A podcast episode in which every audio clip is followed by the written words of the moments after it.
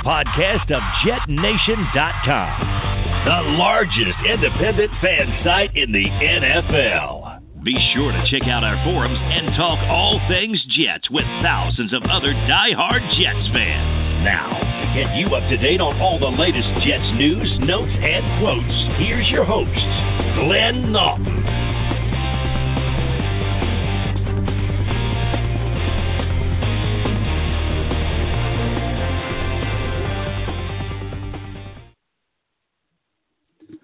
Good evening, Jets fans. I am Glenn Naughton. This is Jet Nation Radio.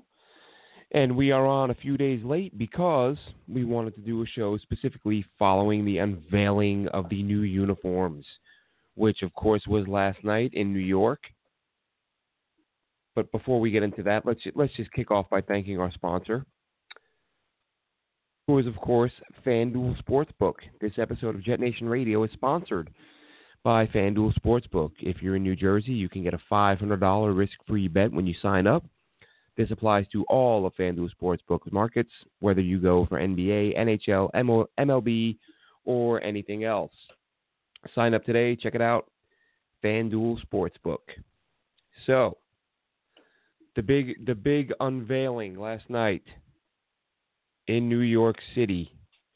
The Jets had basically everyone on hand. There were current players, there were former players, there were some old timers, some not so long ago timers. There were plenty of fans. There were blog sites there. Jet Nation was on the scene. There were plenty of, uh, of course, the entire Jets beat was there, and uh, a uniform that was unfortunately leaked the night before where that came from, we do not know. Whether or not the Jets know, we'll, uh, you know, I'm sure they'll discuss that internally. But the uniforms themselves, uh, reaction by and large, pretty good on Jets Twitter. Uh, we threw up a poll there a little while ago, well, earlier today, sitting at over 700 votes. 65% say they love it. Um, only only three or four percent said they hate it, and all the rest were just meh, not terrible, not not great, which I'm fine with, to be honest, because and you know this this is all a matter of personal opinion, but for me myself, I'm not a big fashion guy. My only concern with this uniform was please don't be atrocious. And some may feel it is. Me personally, it's fine. There's nothing wrong with it. I mean, well, it's it's not perfect. I will say, if I had to pick one thing that I'm not a fan of, don't love the helmet logo. I would have liked uh, I would have liked a more obvious jet within the picture. And for those of you who didn't notice, I didn't notice either. Someone pointed it out on Twitter. If you look at the laces of the ball, you know it says Jets and the bubble letters underneath that. It's got the football. The laces are actually the outline of a a forward facing jet but it's such a small, tiny detail that uh, I think I think the team should have made an effort to make it a bigger part of the logo. So that would be my one gripe. Leading up to it, I was like, ah, do I do I want to see a black alternate? Is that too sort of '90s? When you know, whenever everybody, I remember as a kid thinking how cool it would be if they had a black uniform. And uh, but I'll tell you what, man, I I think that might have been my favorite one. I really did like the black uniform. I thought it looked excellent. The green, probably probably my least favorite. What do they call it? Uh, Gotham green, spotlight white, and stealth black. Uh, Neil Glat was there, team president. He spoke. Owner Christopher Johnson was there. He spoke. Now there there was some conversation today on Twitter about was it too much? Was it too over the top? You know, somebody said to me that this isn't this is this isn't an Apple launching a new iPhone. You know what? Why all the hoopla? It's a new uniform, and I get it, but I also understand the Jets' perspective, where this is. I mean, listen, and this is what I said in my reply on Twitter. They're not Apple, but they are a multi-billion-dollar business. They're trying to get their customers fired up. This is supposed to be a turning point now. Christopher Johnson said it last year when Sam Darnold was drafted. This is a turning point for our organization. And this is that next step of a fresh start. Let's get the fan base fired up. Let's bring them out to the city to meet the players. As I said, players current, players past. Christopher Johnson worked the crowd a little bit. As I said, team president Neil Glat was there. Players on hand, of course, you had Sam Darnold, you had Jamal Adams, you had Robby Anderson, you had Leo. Chris Herndon was there. Avery Williamson was there. Quincy and Enunwa was there. They were loving it. They're pumped up. I mean, of course, they're playing in the crowd a little bit. They're not going to go out there, you know, mopey with their heads hanging at a, a fan event. But listen, it's not the end of the world if you like the uniforms or not. At the end of the day, it's about wins and losses. But it's still a, it's a fun topic, I guess, and it's you know, it's like I said, my concern was don't come out in something that's atrocious. And there are I have seen some fans who say they're just that. They're terrible. They suck. If you're, I mean, come on, they're not even looking at it cynically. Like if I try to find something to not like about them, they're not at their worst. They're not that bad. And like I said, I think the black is pretty sharp. And even though the helmet, even though, like I said, I don't like the bubbles, the bubble letters, that style, um, I like the shine. Had some shine to it. So um, overall, I'm happy with them. If you're not, what are you gonna do? You gonna stop? You gonna stop rooting for the Jets because you don't like the clothes they wear anymore? Like, I know the saying "root for the laundry," but are you literally rooting for the the the the, the color patterns? I mean, who does that? Is you really going to take that much enjoyment out of your, your game day experience? Oh, I just went 14 and 2, but those uniforms are horrible. I'm not going to any more games. No, I'm not saying they won 14 and 2 this year. 13 and 3. But no, seriously. Uh, the uniforms are they are what they are. Again, unfortunately, they were leaked the night before. But uh, I'm just excited for football. You know, and anytime, listen, we know this all too well. You know, something about a, a fresh start, new coach, new uh, you know new coordinators, players added via free agency. Um, these things happen, and, and you're like you want to get last season out of your mind so bad that you want the season to start tomorrow. And you hear it, you know, you hear it every, every time there's a big off season. You know, free agency kicks off, you sign two or three big names, and it's like, oh, like why can't the season start tomorrow? And that's how we feel, and I get it. You know, you, you want you want football to get underway. You got Adam Gase, another you know another part of this new era. And you know, we'll see where it goes.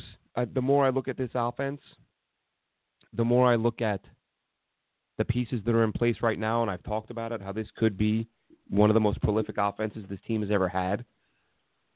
If you know Sam Darnold being the key factor, if he continues to develop, because if he does, you then have a bona fide franchise quarterback and as you know, we've gone over it. They now have a top three, arguably, arguably top one running back. Quincy and Robby can get it done. Herndon showed a lot of promise. Crowder's going to be a, you know, should be a, a fit, should give defenses fits out of the slot. I think this team has some pieces in place where, uh, it, you know, you look at what Adam Gase did in, in Miami when he had a healthy Ryan Tannehill, he he wasn't bad. They they did a pretty good job. Ryan Tannehill, he's a guy who uh, made some strides under Adam Gase, played some of his best football under Adam Gase. And if Adam Gase can do the same thing for Sam Darnold, get him to take another step or two in the right direction with all the weapons he has around him, this is absolutely a new a new era of Jets football. What it brings remains to be seen but the franchise quarterback is entering year two, and they've surrounded him with quality pieces. And there's no reason why this this team shouldn't uh, shouldn't outperform the expectation. I, saw Vegas is over under on the Jets wins this year with seven. I'm going over. I'm going to put a little bit of money on that. Absolutely. I said it last week. I said the last couple weeks. This is a team that can win nine, ten games. Seven. I'm I'm taking the over. Not that I endorse gambling. Um, gamble for fun only. Don't gamble money you don't have for crying out loud. But yeah, uniforms are here, like them or not. Uh, and honestly, if you don't like them, you, over time, you're you're not going to realize it anymore. It, it's about the game. W- once the games kick off, You, you're not going to get caught up in that. And if you are, you probably just shouldn't be watching football.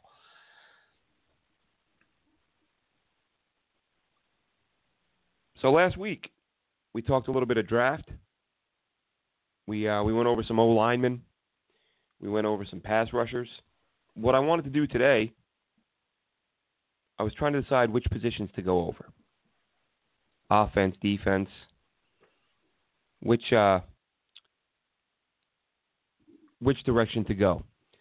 And uh, I was going to do tight ends and wide receivers, but I've decided. And actually, I meant to mention this earlier with Robby Anderson. Having having said wide receivers, I just jogged my memory.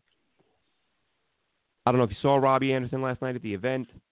Afterward, dressed sharp, all smiles, a little bit of an image makeover. You know, reinventing himself could be something the agent tells him to do. I get it. I'm not stupid. Well, maybe I am, but not in, in this particular instance. Of course, players will do things to improve their public image. But Robby Anderson is a guy who I I fit. You know, you have reason to believe that with all the off-field stuff he's gone through, all, all of it his own doing. I'm not saying it wasn't his fault. The issues he's run into. Uh, fans wanted him cut. Some fans wanted him cut. Get rid of this guy. He's a bum. He's an idiot. I mean, for crying out loud, I, I saw fans calling for him to be cut. What was it? Two years ago when he threw his helmet and drew a flag. I mean, Jesus. The way some fans approach the roster, you would think that, that guys that can do the things Robby Anderson does, you would think they grow on trees. That's not the case. But I think we all know any anyone who's been around for a while, who's watched enough football, any sport really.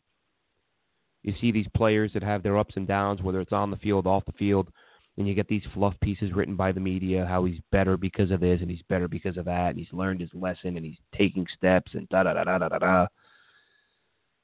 And there was a piece, a similar piece, or a piece like that, uh, about Robby Anderson last year that talked about him being arrested and him spending what was it a night or two in jail, might have been a few hours, whatever the hell it was. Um, and Robby Anderson said that changed his perspective, changed his life, which maybe it did, maybe it didn't. I'm not here to say I know what the hell is going on in Robby Anderson or anybody else's head, but it's not it's not all that far fetched to think that a young guy like Robby Anderson, undrafted free agent, really to some degree ha- has the world at his fingertips. He's got to know he, he, him and his agent aren't dummies in terms of you know what his what his income could could become one day.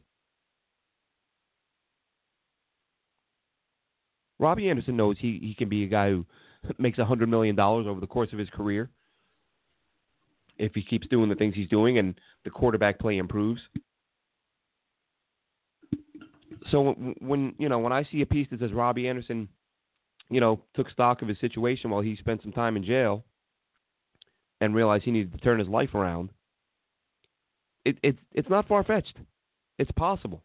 It's entirely possible that that kick in the ass was what he needed. And if it was, and if he does turn it around, I'll tell you what, the Jets are going to be pretty damn happy they didn't let him go. And if he doesn't turn it around, you can let him go. But but you see how he does this off season, and when he has his best season this year, which is what I I mean, I don't think there's any question. This should be the best quarterback situation he's ever had and the best offensive situation he's ever had. Unless he just doesn't see the targets, unless the Jets spread it around so much because they have so many targets, I could see that being the only thing stopping Robby Anderson from having a 12 or 1300 yard season with double digit touchdowns. If he's heavily targeted, look out. If they spread it around, he'll have a high yards per catch average. Total numbers, you know, yards and all that may not be as as as high as they would on another team.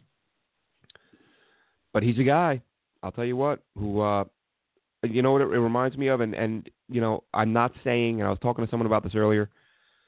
I'm not sitting here saying Robby Anderson is going to be a Hall of Fame receiver like Cris Carter was for the Minnesota Vikings. But for those of you who remember, Cris Carter was a guy who had a couple of really nice years for the Eagles. Put up some pretty good numbers in Philly, but he had some off-field issues. He was he was a cokehead, and Buddy Ryan knew it, and it got out of control, and the Eagles let him go. So I'm not saying Robby Anderson is going to be a Hall of Famer, nor am I saying Robby Anderson's actions are as bad as Cris Carter's. I'm not. The point I'm making is that sometimes it's worth it to stick with a troubled player when they have the amount of talent that Robby Anderson has. Now, for Cris Carter, his wake up call was getting cut. That's what it took for him to get his head on straight and fly right and become a Hall of Famer. Luckily for the Jets, Robby Anderson's wake up call, or so it would seem, was doing something stupid behind the wheel, mouthing off to a cop, allegedly, and spending a little bit of time in jail and thinking about a situation and maybe maybe growing up quite a bit in a short time. So for me, I'm I'm pumped that he wasn't let go, and I'm I'm excited to see what he can do in this offense. And if he does something stupid again, then you look at letting him go. But as of right now, I, I look back and I laugh at the people who said he should be cut because he threw his helmet and got a flag. I mean, for crying out loud, people are out of their minds. But he's the guy you, you got to be happy he's on your side on Sundays on game days. So that's uh that's that's enough about Robby. I've covered him quite a bit throughout you know the last couple years because because I'm so often shocked at the way people talk about him. Again, you you would think that that these these track stars who can make NFL defensive backs look terrible on a consistent basis, you would think they grow on trees, and they just don't. And the Jets have one, so uh, let's all just root for the guy, and and hope hope he gets his head on straight. But as I was saying, I was trying to decide what to preview: wide wide receivers, tight ends, DBs, and um, I decided on just one position group today because it's one of the deepest in the draft. There are a lot of interesting names, a lot of early names, a lot of late names. Well, a few late names that I really like, and uh, and it's something that jumped out at me. I think I mentioned on the air at the time when Mike Maccagnan went, met with the media at the owners owners meeting or combine combine, I believe. Yeah, at the combine, and he was asked, you know, what what position group stood out to him, and right away he said tight ends. That was that was the, the, the first thing out of his mouth. It's that the tight end group stood out stood out to him, as it should. It's a deep group this year, and no, the Jets don't have a lot of draft picks, and now with Chris Herndon on board, tight end isn't necessarily a need per se. But listen, if we're talking about building something special on offense, why in the world would you not look at adding a multi-dimensional tight end when you go to a two tight end set? Maybe you have two tight ends who can block. Maybe you have one who can line up at H back or fullback for a few plays, while the other guy lines up in line. And maybe maybe neither one of them is a liability as a blocker and it gives you uh, some versatility on offense. Add a guy who can block, add a guy who can line up in the slot. Just find a multi-dimensional guy, and there are a few of those in this draft.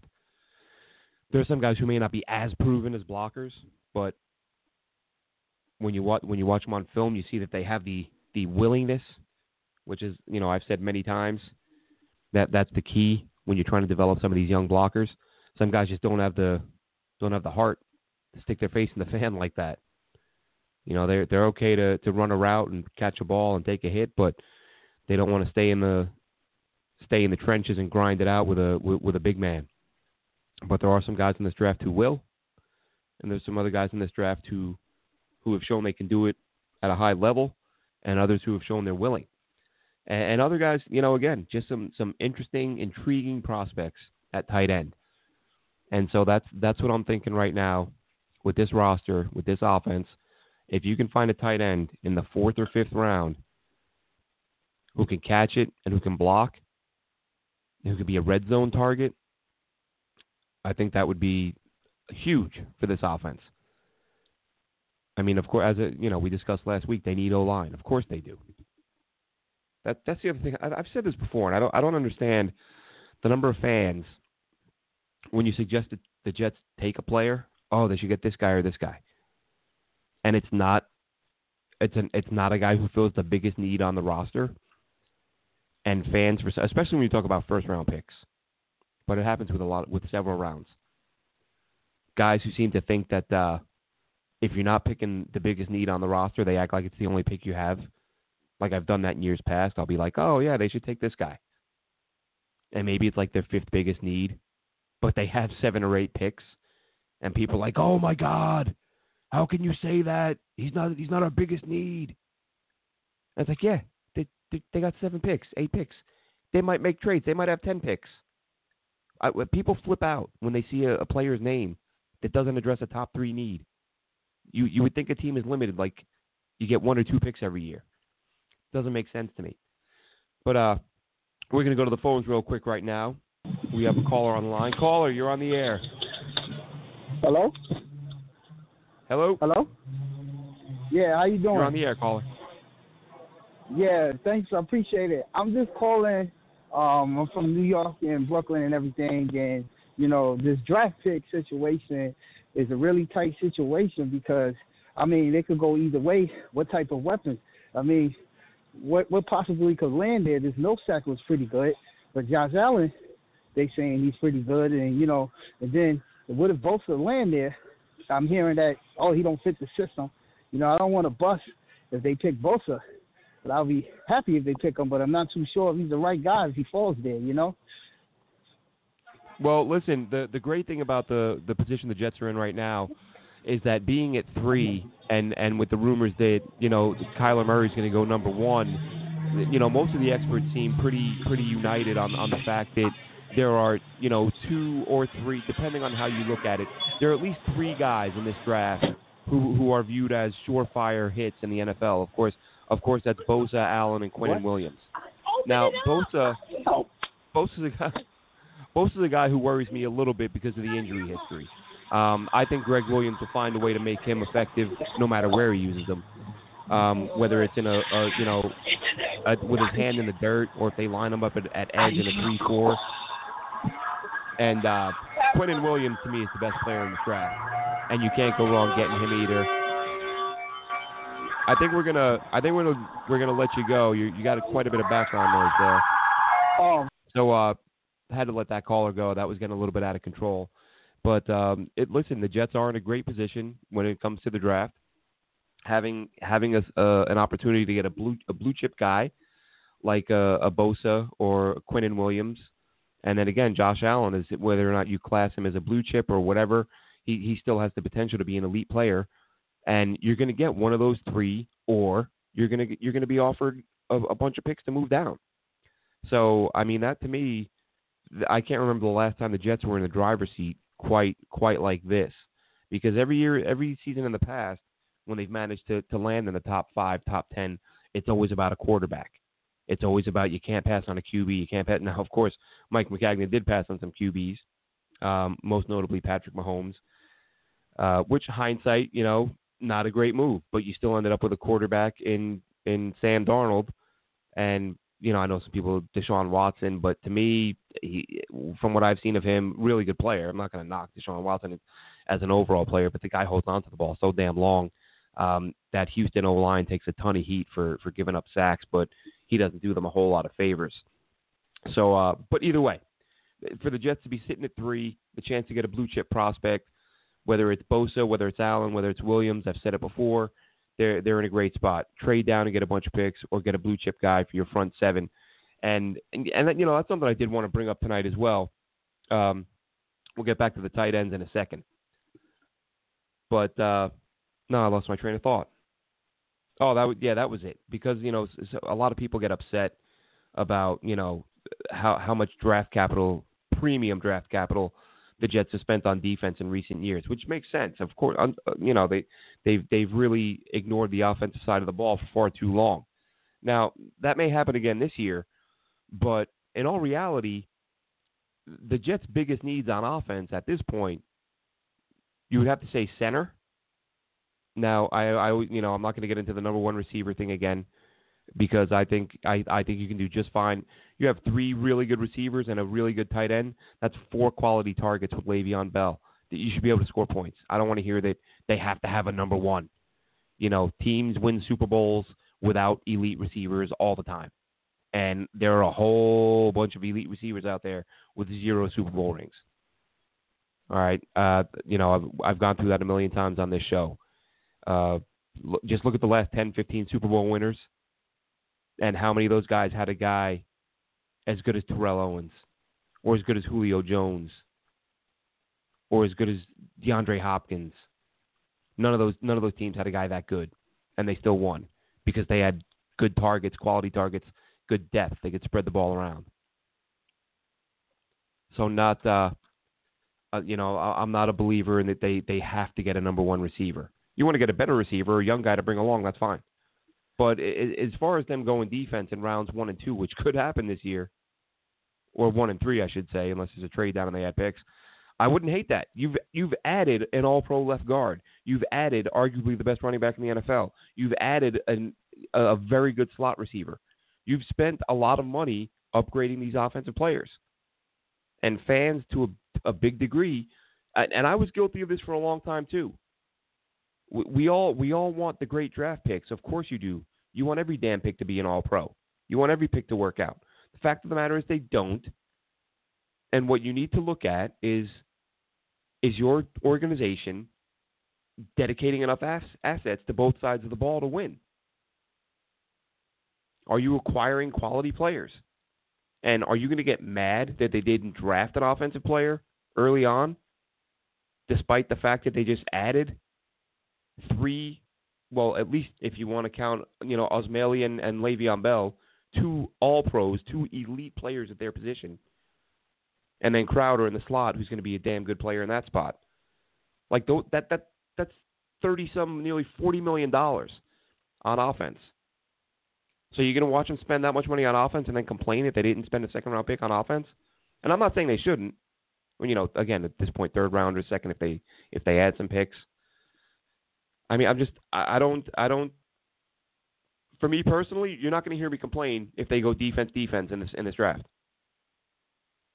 Now, you'll you sure as hell hear me complain if they don't add a center at some point. At some point.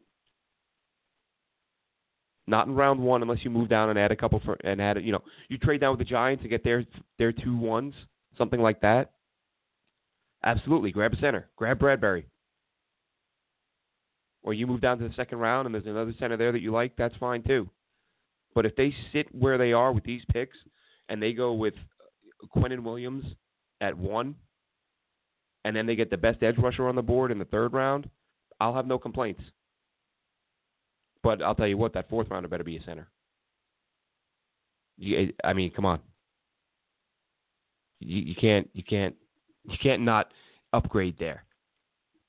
Although to be fair to Jonathan Harrison, uh, if you look at Sam Darnold's performance, he did absolutely fine last year with Harrison at center um, down the stretch. But anyway, back back to the the tight end previews. So again, the possibility to add a player to this offense in the middle of late rounds who can be a regular contributor, and there are some good players in this draft. Um, first of all, you got Hockenson out of out of Iowa, the two top tight ends in the draft, Hockenson and Noah Fant, both out of Iowa. There were a lot of people who came into the season feeling like Fant was the better player, and as the season went on, uh, some folks changed their minds, and it kind of became Hockenson.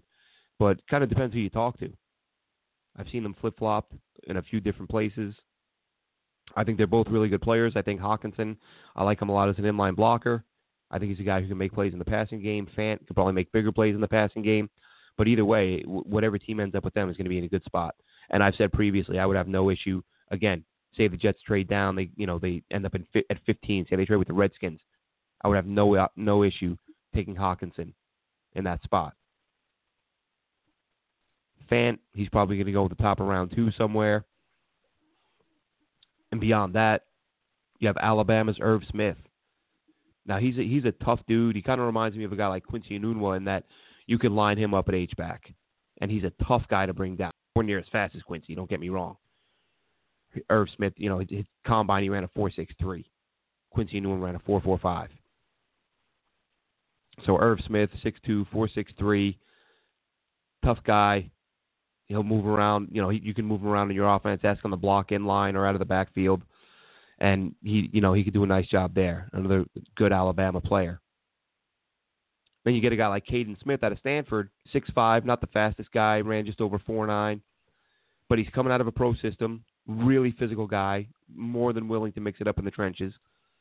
As I've said, you get these these multi-dimensional guys who seem to be kind of going by the wayside in the pro game. But Kaden Smith is a guy who gives you an opportunity to get a guy that, that that's willing to do those things. UCLA's Caleb Wilson, 6'4", 240.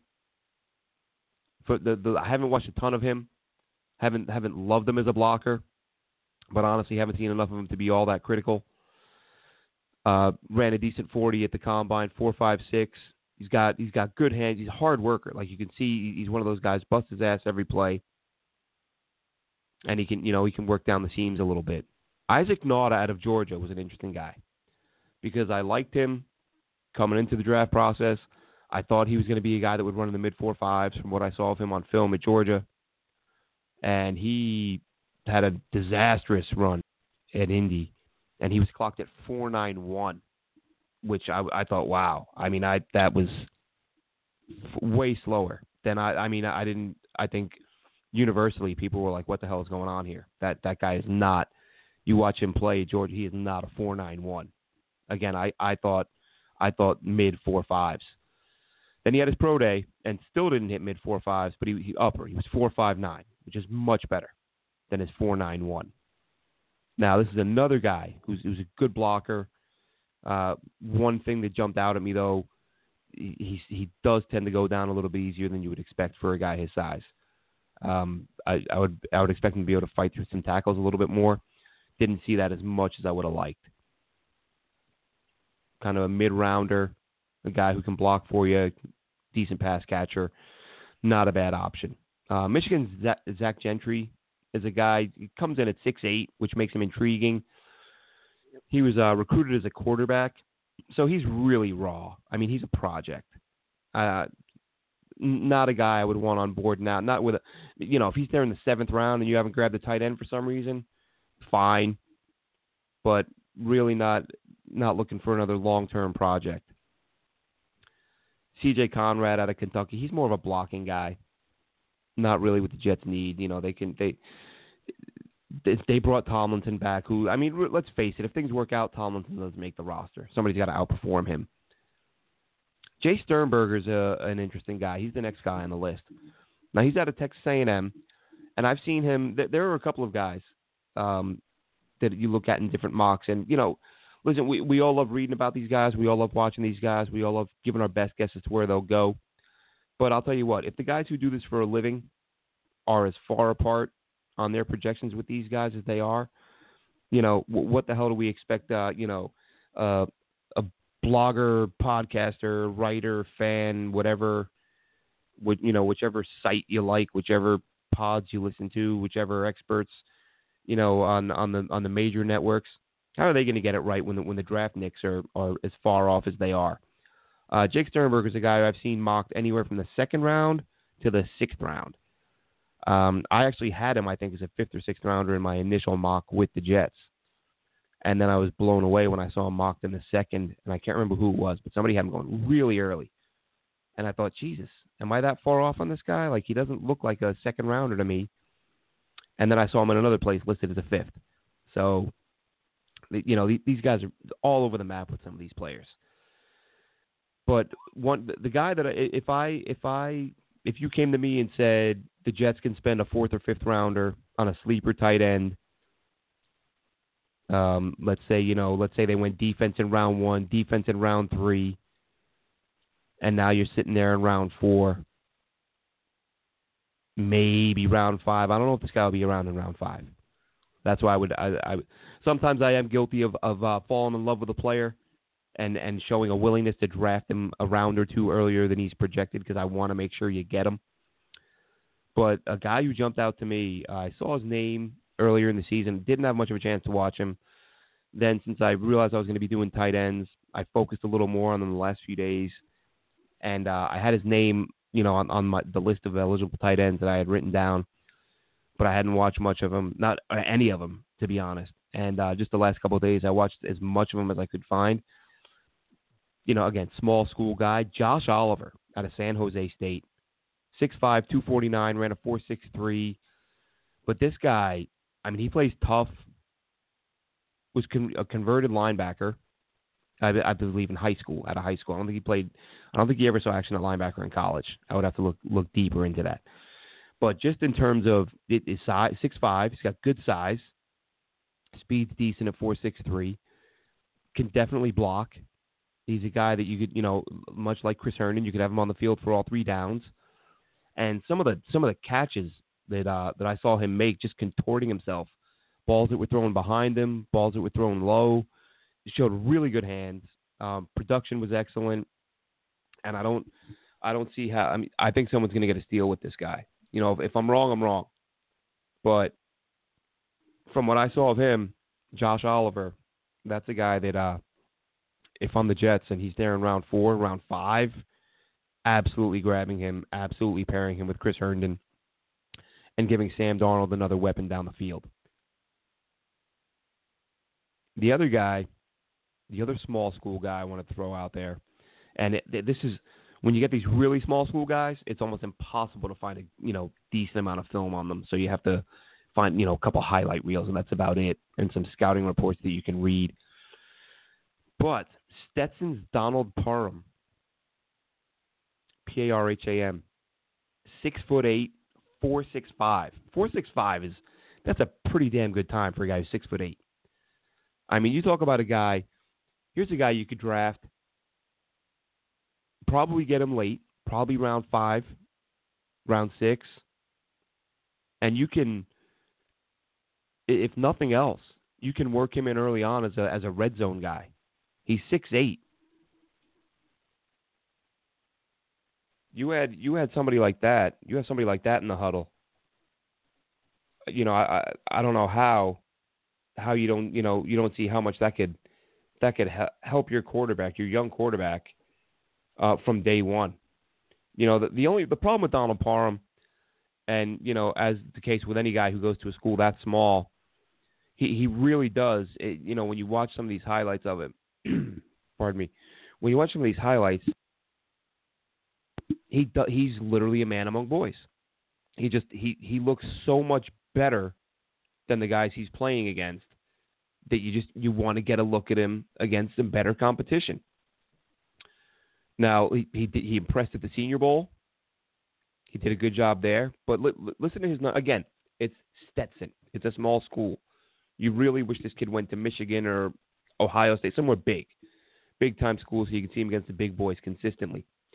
But uh, for 2018, 85 catches for 1,300 yards and 13 touchdowns at six foot eight out of Lakeland, Florida. The problem? He's playing Valparaiso and Drake. You know, you're not, you're not getting a really a true read. But everything you find on the guy in regards to his performance during Senior Bowl week is that he was turning a lot of heads, and and you can see why.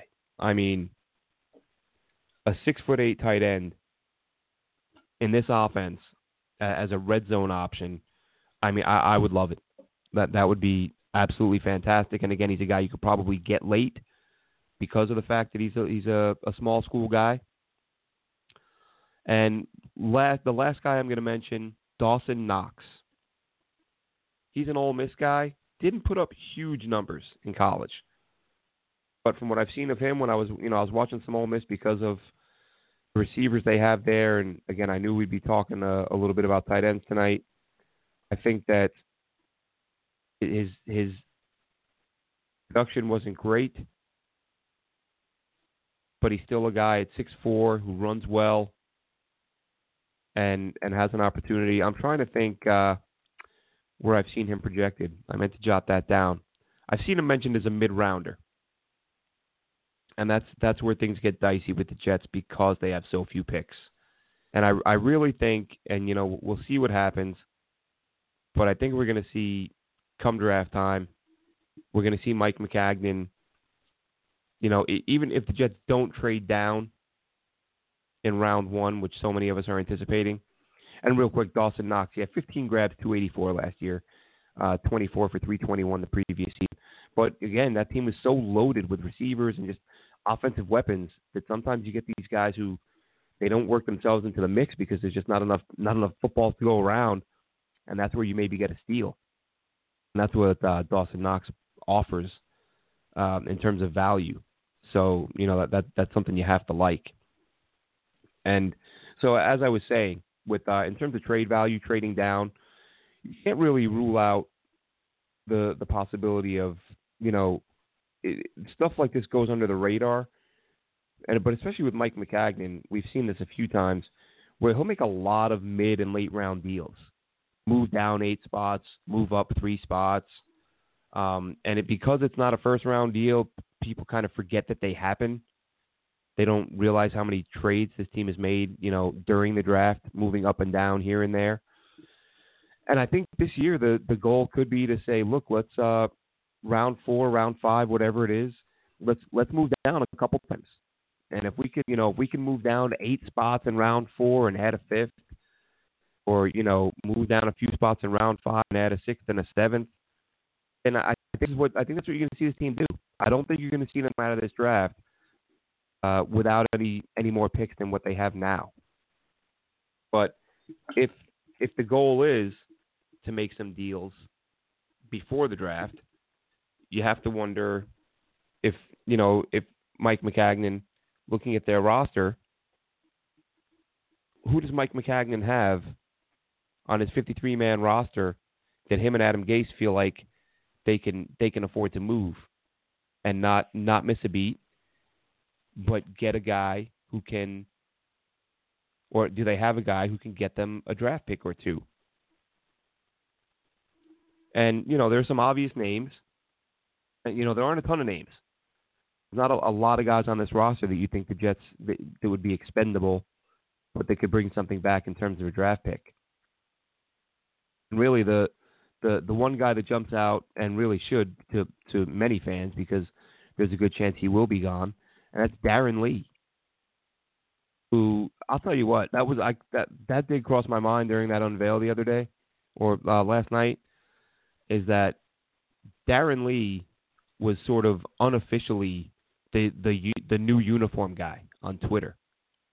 Um, he was he tweeted about it more actively than any other player. And if if if if that didn't make it obvious that he's not part of this team's future, uh, nothing else would. Because let's face it, this guy this guy was again he he did the most talking about the new uniforms. And now when the uniforms are unveiled, he is a former first round pick, and he's not invited. He's not coming to the party. They got Chris Herndon there. They got Avery Williamson there. Quincy, Robby, Sam, Leo, Jamal. No Darron Lee.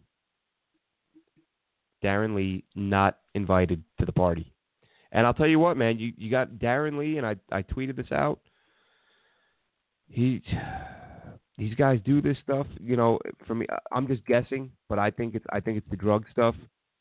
That I think that was the last straw for the Jets. I hope I'm wrong. As I've said, I would love for them to keep him and let let Gregg Williams find a role for him in this defense. But I I just don't see it happening. It, all signs point to a Darron Lee departure and it's it's weird. Uh, I will admit this is this is a weird thing that I do sometimes. I'll sour on a player, and I'll be I'll be down on a guy for a while, and especially when they do something stupid like the drug stuff. And there's that part of me that doesn't want him on the roster anymore. But then there's that, then there's a little compassion where I'm like, you know what, man, I'm I'm mad at this dude. I'm mad at what he did. But I I want him to bounce back and, and prove me and everybody else wrong. I want him to have a, a, an awesome year.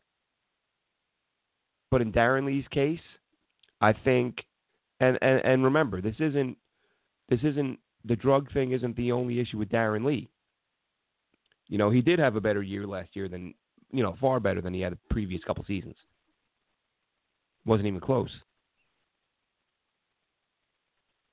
But he still had he has still had a lot of off-field stuff. Some of it more just weird than anything else, but you know, I mentioned it a week or two ago. Getting dragged out of a concert by Leo. And I get it. They're you know, they're young guys at a concert, stuff happens. Nobody got hurt. But that, you know, being dragged away screaming at a woman in today's environment is, you know, not a teams are going to frown upon that in a big way. The weird fight story that he told in Ohio. I, I recapped that recently. Thanked the police for helping him with the fight. The police were like, "We didn't do. We don't have any fight. Nobody told us anything."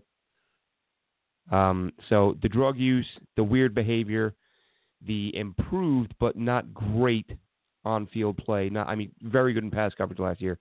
Not so much against the run. So just not enough there. Perhaps that's the way the Jets view it. The Jets might be looking at Darron Lee and saying, "Look, yes, we did use a first-round pick on this guy. Yes, he is trending in the right direction. However, the bizarre off-field behavior plus the drug use makes you a guy that we just we don't want in our building anymore." And again, I hope I'm wrong. I hope that he too turns himself around, gets head in the right direction. But if not, this was again, remember this started as a conversation about potential players who could potentially be traded to add a draft pick. And I think I think he would be one of those guys. I think Darron Lee is or is the top guy. Jets will likely look to move and see if they can get a draft pick. I don't think you're going to do better than a fifth rounder. I think I said maybe a fifth, maybe you get a conditional fourth. Hey, it's a five next year, unless he starts X amount of games, and then it becomes a four. You know, something along those lines. Who knows? Beyond Darron Lee, I mean, the, the, probably the next closest guy, and and you know, th- this kind of changed when when the Jets said they were staying in the three four. But you, you think Jordan Jenkins uh, you, they could have some trade value, and that'll just come down to what what Gregg Williams thinks of him. Because I, I like Jordan Jenkins a lot. Um, again, I'm not uh, I'm not putting him in Canton, but I think he's a real good, I, high character guy. Jordan Jenkins just some of these guys you, get you get that little glimpse of their personality when you you know because of all the access we have on the internet and Twitter and all that, um, and just Jordan Jenkins just seems like a genuinely good dude. Um, good player, good guy. But is he a guy that Gregg Williams envisions as being able to get enough out of him versus what the Jets might be able to do if they say to Gregg Williams, well, you know, if we go with an edge guy in the draft, is there somebody else that you think can outperform Jordan Jenkins that we might be able to get with a pick that we could trade him for. You know, Jordan Jenkins had seven sacks last year, 28 quarterback hits and hurries. So you could have very easily had a 10 sack season. So do you look at that and try to market him out there and say somebody offers you a fourth for Jordan Jenkins? Does Gregg Williams see somebody in the draft who he thinks, yeah, I can get me that guy with the fourth round pick and I can put him to use and get more out of you know, get more out of that guy or as much out of that guy as we can get out of Jordan Jenkins. So this isn't. I'm not saying this is a guy that I would like to see traded because I like Jordan Jenkins a lot. I hope he sees. I hope he plays well enough to earn himself another deal with the Jets. Like I said, good player, productive, looks to be ascending. And man, frustrating. It would have been great if he had a 10 sack season. Ended up with seven. Like I said, according to Pro Football Focus, 28 other quarterback hits, hurries, pressures, whatever you want to call them. But really, out, outside of those two guys, you know, if, if you're looking at it objectively, there's really there's really not a lot there in the cupboard in terms of trades. Because someone asked me that the other day. You know, if they if they're going to add picks, you know, now could they could they move Brian Winters? Is he a guy? Do do they do they like any of the other? You know, do they like Ben Braden enough that they can say, you know what, Brian Winters is a good but not great player. Uh, we think we can get Ben Braden to be a good player, and we can save the 6.5 million we owe Brian Winters. And we can move him for a late round pick, and Ben Braden takes his spot. I would imagine, given the fact that Brian Winters, again, he, he's uh, he's a guy you can live with. I say it all the time. You know, fans fall in love with, you know, they want everybody to be a Pro Bowler, but that's not the way the real world works.